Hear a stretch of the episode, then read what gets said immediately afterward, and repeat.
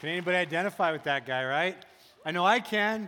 You know, when I was growing up, I, my, my parents never like taught me like finance stuff, never sat me down and said, let's talk about money, but I picked stuff up nonetheless, right? And I didn't realize how much I'd picked up until I started my own family. See, a couple of money rules I picked up growing up. Number one was this we were poor. And I knew that because every time I would ask for anything, my parents would say, we don't have money for that right? No matter 364 days a year, whatever I would ask for, the same response would be, we don't have money for that, except one day a year. One day a year, we did have money for that. That was Christmas. That we would walk out Christmas morning, and under the tree was this wondrous mountain of gifts. And so, 364, no money, one day, wondrous mountain of gifts. And so, I, I, without even realizing that, I just kind of absorbed that as the norm of what it looks like. And so, I grew up, started my own family, had my own kids. And that whole 364 thing about being poor, that part was easy. Like, we nailed that. Like, we stuck the landing, man. We were like, we were poor, 364, just like owned it because, you know, we were young and, you know, groceries and diapers and everything else, right? But that whole Christmas palooza thing, that whole one wondrous mountain of gifts day, that was tough for us. We, we didn't know how to figure that out until our credit got better. And then we started getting credit cards. And it's like, that's awesome. We can buy Christmas and then we just can try to, you know, pay it off throughout the year, which we didn't do. But we did buy Christmas. And each year we kind of would add more to it. And each year it got, Christmas got a little wider. Like it, it, came to the point where we would go shopping like on Black Friday, right? Because that's where you get the deals. And we got up early and we worked hard and we got great deals, but man, we should grab some lunch. You know, we don't want to break our stride. We're saving all kinds of money. Yeah, we need to get some lunch, but we don't have money for that. Well, we kind of do because technically, isn't it Christmas lunch? And we're buying presents, right? Yeah, we can put that on the Christmas credit card. Great. And while we're driving, oh man, gas tank's getting a little bit low. I don't know if we're going to make it till next pay period. Well, technically, aren't we using this gas to buy Christmas presents? It goes on the Christmas card, right? And so just kept adding to that and adding to that. And then it began to leak into other areas of our life. The car would break down put it on the credit card. We'd have to doctor's appointment and doctor stuff and put it on the credit card. You know, special projects at school, put it on the credit card. And, and they just kept sending us more cards because our credit was great because we were making that minimum payment faithfully all the time. It just kept going up. And pretty soon, man, we had such great credit. We could buy cars and, well, not buy them, but we could lease and finance. We could finance cars and, and things were going really well for us. And, you know, we just continued to kind of live beyond, beyond. Um, and then just things kept piling up and up. And then, then all of a sudden the economy is booming, right? Our house that we paid you know, a certain amount for was now worth double. Well, we should get a HELOC. We should get like a, a loan attached to that because it's like no risk. Once we pay off the house or once we sell the house and it comes all back. And so we, we get a HELOC and that just allows our credit to get even, even further. And then add to that a major medical event and the crash of 2008, and we were devastated. Somehow we woke up one morning owing $125,000, not including our house. Now, many people, many people in America came out of 2008 kind of like that, just that rude awakening with all this debt. And you would think that, that we've learned, right? Not so much. That as, as, as American people, we've actually not changed that much. I just read an article just this past month that as of this last month, the American people, we have officially crossed the threshold that we owe more now than we did right before the 2008 recession. That we've managed to accumulate all this debt right back. See, debt is part of our lives. It seems like a regular part of our culture. And so that's what we're going to talk about today as we continue week two of the Spent series. I'm going to dive us into an Old Testament narrative here in just a minute because I think that will help us kind of frame the conversation and begin to figure out some steps to move beyond debt. Now, if you arrive here today not having that problem, not having financial issues, not having debt be an issue, then I believe that even though that may not be your issue, if you are open to what God wants to say to you here today, I believe He can speak to your circumstances as well. So if you've got your Bibles with you, I'm going to ask you to go ahead and open up to 2 Kings chapter 4. If you got your, your, uh, your application, if you got your apps or you got your phone, just go ahead and pull it up to 2 Kings chapter 4. Let me give you a little bit of background as we're going in. Many of you know King David, right? He was a great king of Israel, led well, people loved him, God loved him, did a really good job. About 150 years after King David, things went bad. The kingdom itself is divided, a lot of infighting. People are turned away from God, they're turned to false idols. So God sends his man Elijah as a prophet of God to turn people around. And Elijah was hardcore. Elijah was one of those turn or burn guys, right? Like he would get in people's faces and try to get them to change. And sure enough, he actually had a little bit of success. That the people of Israel began to turn back to God more. But after a while, Elijah was old and he was tired, and so he passed the mantle to another prophet named Elisha.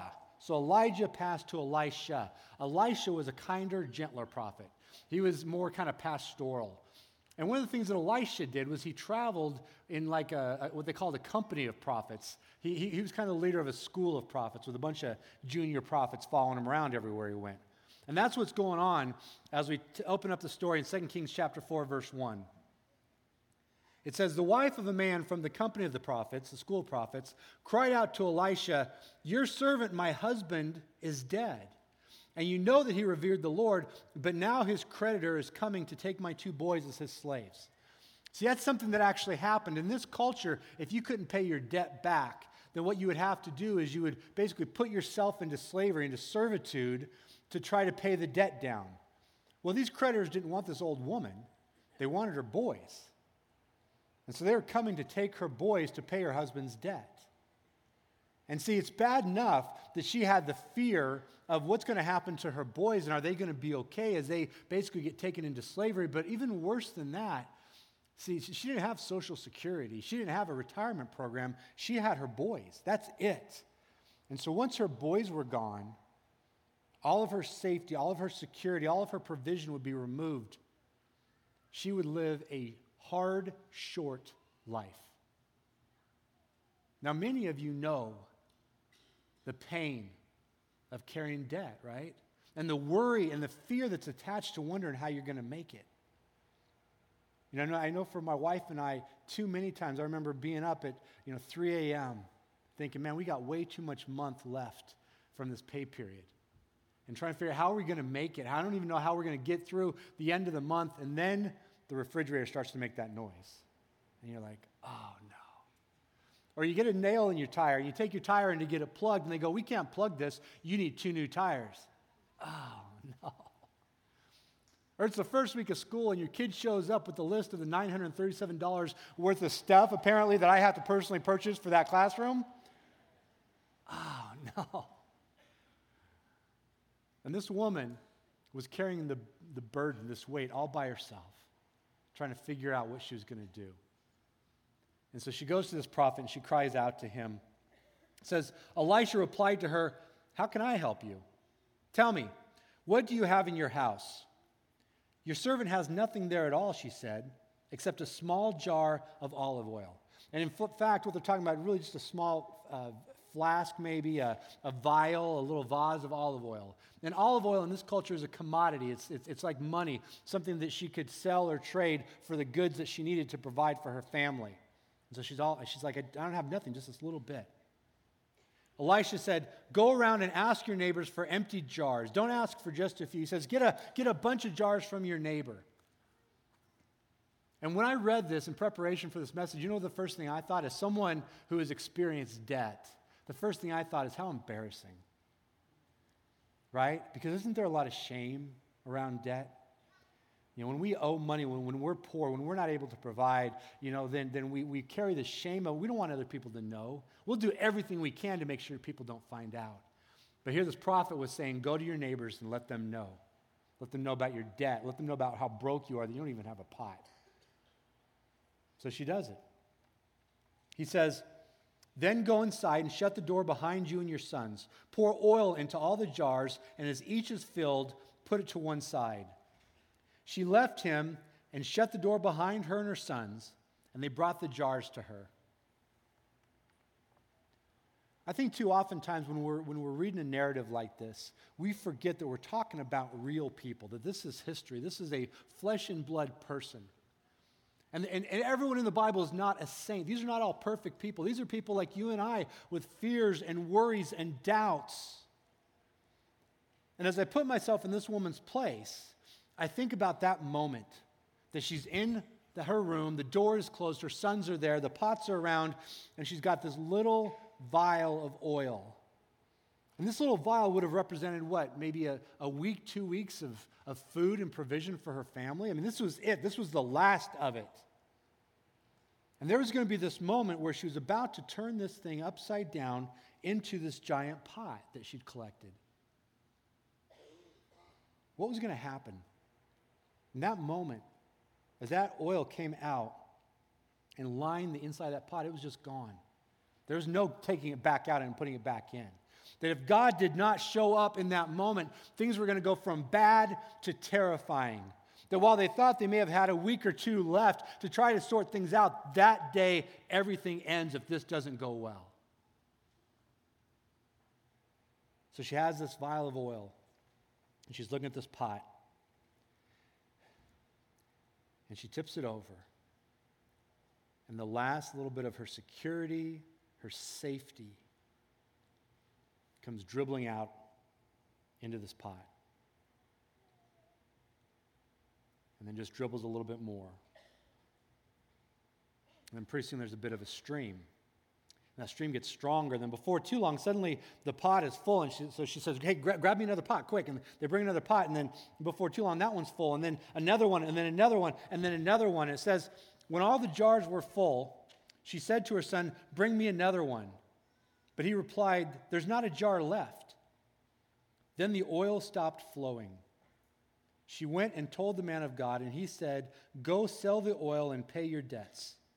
You and your sons can live on what is left.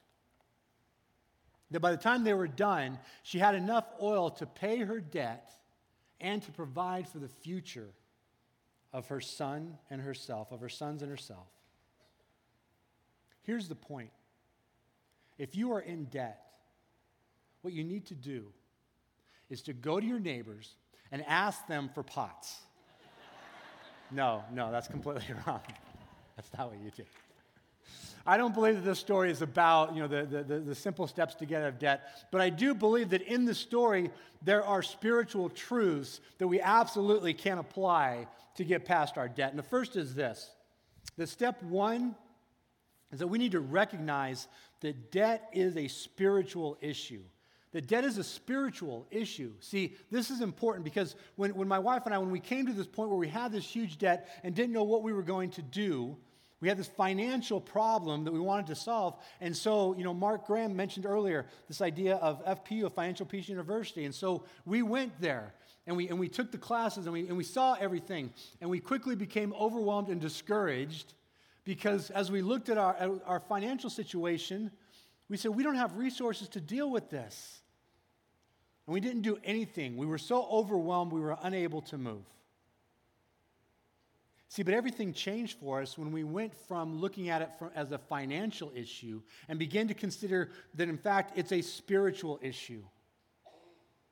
This is what Jesus says in Matthew 6 24. He says, No one can serve two masters. Either you will hate the one and love the other, or you will be devoted to the one and despise the other. You cannot serve both God and money. And, and that word money there is actually literally translated um, uh, confidence in wealth that you cannot both claim to serve God and love God, but ultimately trust in your wealth or your credit or your own provision. And here's what I was faced to deal with that I was forced to recognize that while I claimed to be a follower of Christ, the truth was when it came to my finances, I was acting as someone who didn't believe. I was acting, I was a practicing agnostic when it came to my finances. Shane, Shane, shared last week that everything we have is God's, and he shares it with us that we may provide for ourselves and for our families. But I didn't look at it that way. I looked at everything I had as needing to provide for my, me and my family and our needs. And the second thing is, although I would not have acknowledged this or recognized this, I was acting as if I was the only one watching out for me and my family. I was not considering God's involvement in this at all. I was a practicing agnostic, and that, that I denied the reality of God's involvement even in my finances. And here's the problem with that whenever you place your confidence in something else, whatever it is outside of God, you open yourself up for slavery to that thing. It's exactly in Proverbs 22 7, it says, The borrower is slave to the lender. And I know that many of you listening to this right now know this to be true. That there are things that you need to do, that you want to do, that you cannot do because of your debt, because of what you owe, because you are a slave to the lender. But here's the thing for a follower of Jesus, it's even worse. Because here's the thing when we enter into relationship with Jesus, we are welcomed into God's family. And the thing is that when you are welcomed into God's family, you are invited into the family business. And God is in the business of bringing hope and healing across the planet. And what He does is He looks to those in His family to help Him accomplish those goals. That He calls you to go where He calls you to go, to give where He calls you to give, and to serve where He calls you to serve. But if you are serving your debt, you cannot do that. See, here's the thing that we, we experienced.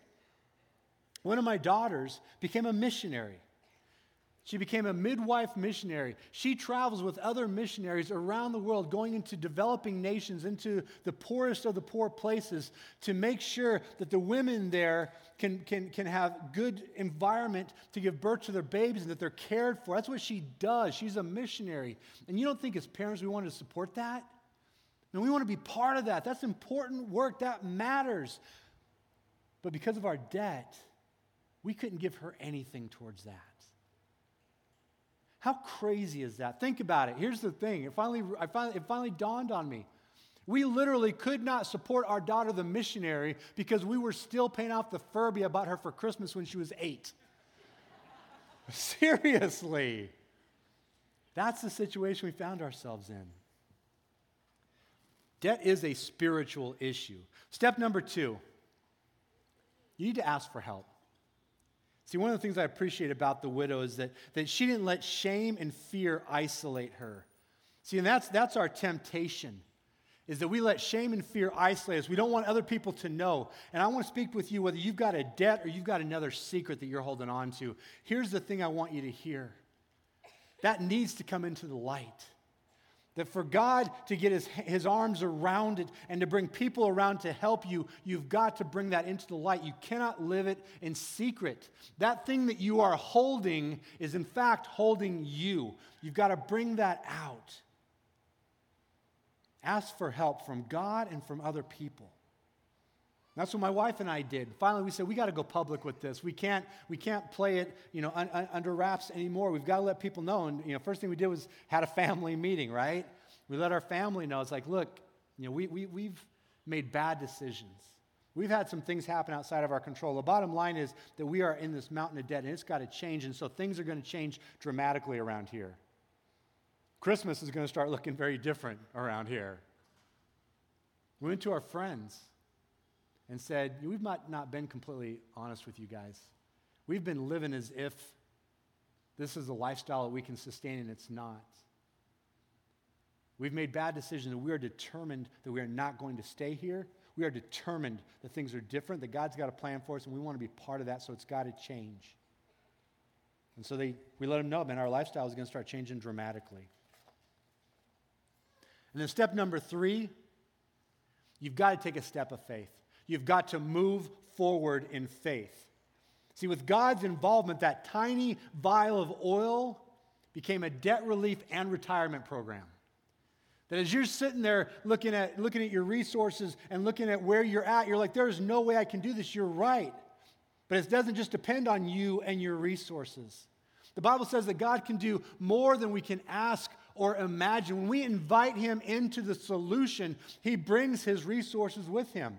But what he does is he asks us to take a step. He asks us to take that little vial of oil, whatever the little bit that we have, and we take a step of trust and of faith that he may show us his generosity. And so that's what we did. You know, we, we went to uh, FPU a second time you know, paid attention. Now that it's a spiritual issue, we understand it. We saw the thing. And so we just started working the plan. Didn't know what it was going to look like or how we were going to get there. But we just started working this plan. And the first thing we did was we stopped the bleeding. And we just determined, man, there's, we are not going back, we're not, not going deeper in debt. We cut up our credit cards. Ramsey calls it plastic surgery. So we had a little plastic surgery. And then we made a budget, but not like an easy budget, like a real, real life budget that actually talks about all the real life expenses we had. We said it, it, it's, it's, it's time to quit pretending that we're surprised every year when Christmas shows up, right? It's time to quit pretending that we did not know that the car tags are due March of every year. We've got to start putting money away so that when that happens, we are prepared for it. So we got real honest, real quick, and then did our budget and got real depressed when we recognized that we've got way more money going out than coming in. And so even after we began to chop down and, and, and simplify and you know, sell a car and everything, we were still didn't have enough to, to even meet what we were doing. And so you either need to reduce your, your debt or increase your income. And so uh, my wife, who was working a full time job, got a part time job, another 20 hour job. Now, before you think I'm a complete loser, here's the thing. I'm a pastor, and so it's kind of a 24 7 gig. It's hard to commit to something else. And so, what I did was I took over the household, running the house, groceries, cooking, cleaning, you know, all that, that you know, stuff we'd previously split. And so, she worked her 20 hours. You know, I made sure that the house was all taken care of and everything was good. And we just committed, we are just going to do this for as long as we can. We don't know how long we can do it, but we're going to do it for as long as we can. And we took that side job of hers and, and used everything that she brought in to go after our debt. And the first thing we did was, as quickly as we could, we got a $1,000 emergency account set aside so that when, when, when we need two new tires or you know, when the refrigerator makes that noise, you know, we're okay. We're not going to go back in debt. The next thing we did was we did a, um, a debt snowball. You know, when you guys came in today, you got that little, that little handout there. And really, all that means is we took all of our debts and we lined them up, biggest to smallest, made minimum payments on everything except for the smallest. We threw everything we had at that. And just kept hitting it and month after month, just, just throwing everything we had until we finally paid that off. Then we went out and had dinner and celebrated and then got back on it and took everything we were applying to that and threw it the next debt and the next debt. And then what that did was that took this uh, $150 minimum payment and made it 250 and made it 400. at one point no lie we were paying $2500 a month towards one credit card just trying to snowball this bad boy just going after it because we refused to stay where we were and things would come up man. It got sometimes it just seemed like we're going to be doing this forever. And, and this went on for years i got to be honest with you. Years and it felt like it was going to go on forever. And, and things would try to sideline us like my father-in-law passed away in the middle of all this and so we had to go back to Virginia and contend with that and figure all that out. But we refused. We were committed, you know, to stay on track and just keep plugging away at this thing. We just kept hammering it, refused to get set aside and set back. And finally, after years of, of, of, of nailing this, of hammering it and, and selling cars and selling houses and doing everything we could, we finally overcame this $125,000 debt. We paid it all off.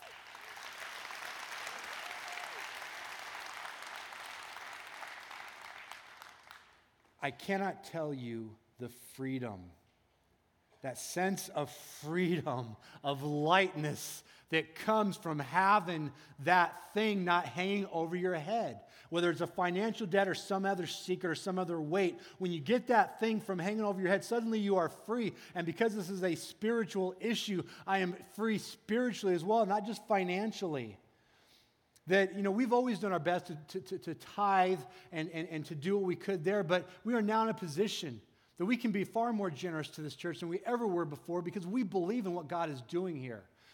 I'm able to support my daughter the missionary. You know i'm actually able to give to her now and support other missionaries. That when when when when, pe- when god brings people into our view that need that have needs we can come alongside them in a way we never could before and most importantly and wonderfully, man, we can spoil our grandchildren in stupid and ridiculous ways that mostly just irritate um, our children a lot. Here's the thing if that widow had stayed in her house, just staring at that last little bit of oil, afraid and ashamed and overwhelmed, she never would have experienced just God's lavish grace and generosity and sufficiency in the midst of that. And I know that there are people listening to my voice today, right now, that feel that. They know what that's like, that you're hunkered down and you're just surviving and existing. You've got this secret, you've got this debt, you've got this burden, and nobody else knows about it. And I'm telling you, man, that you were created for a purpose. That God has invited you into His family. He wants you to be part of the family business, and He has a plan for you. And it begins by stepping into freedom. And so here's, here's what I want you to do I want you to admit, first and foremost, that whatever this secret is, whatever this weight is that you're carrying, it's a spiritual issue. It's not just a financial or emotional or relational issue. It's a spiritual issue. It affects your ability to serve your God well, to be part of God's family. The second thing is you got to ask for help. You've got to step out of the darkness into the light so that God can wrap his arms around you, can bring other people alongside you. He can bring his resources to bear on whatever it is that you're facing. And the third thing is you've just got to then take a step Take a step with what you've got. Move beyond the shadows where you're at and take action.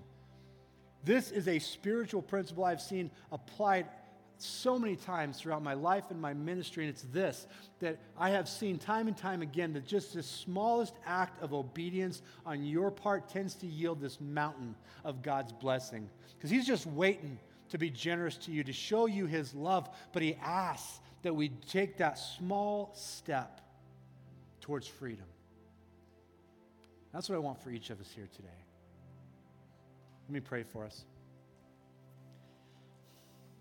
Jesus, I just pray blessing over each person within the sound of my voice right now. They're right where they're at, Lord God, that you will bring to mind that thing, that spiritual issue that they need to be dealing with. And for many, it might be a financial issue, and, and they can go to FPU, they can do that, or reach out to family and friends, take their steps. For others, it may be you know, spiritual or emotional issue where they just need to step out and they need to share it with somebody. They need to get honest with another person to come alongside them, and they need to be honest with you. Father, I pray over each person now that you will give them the courage and the will to decide that today is the last day that they will be that they will settle with slavery that from this day forth they will not be content with anything less than freedom and that you provide the means for them to get there. Pray all this in jesus name. Amen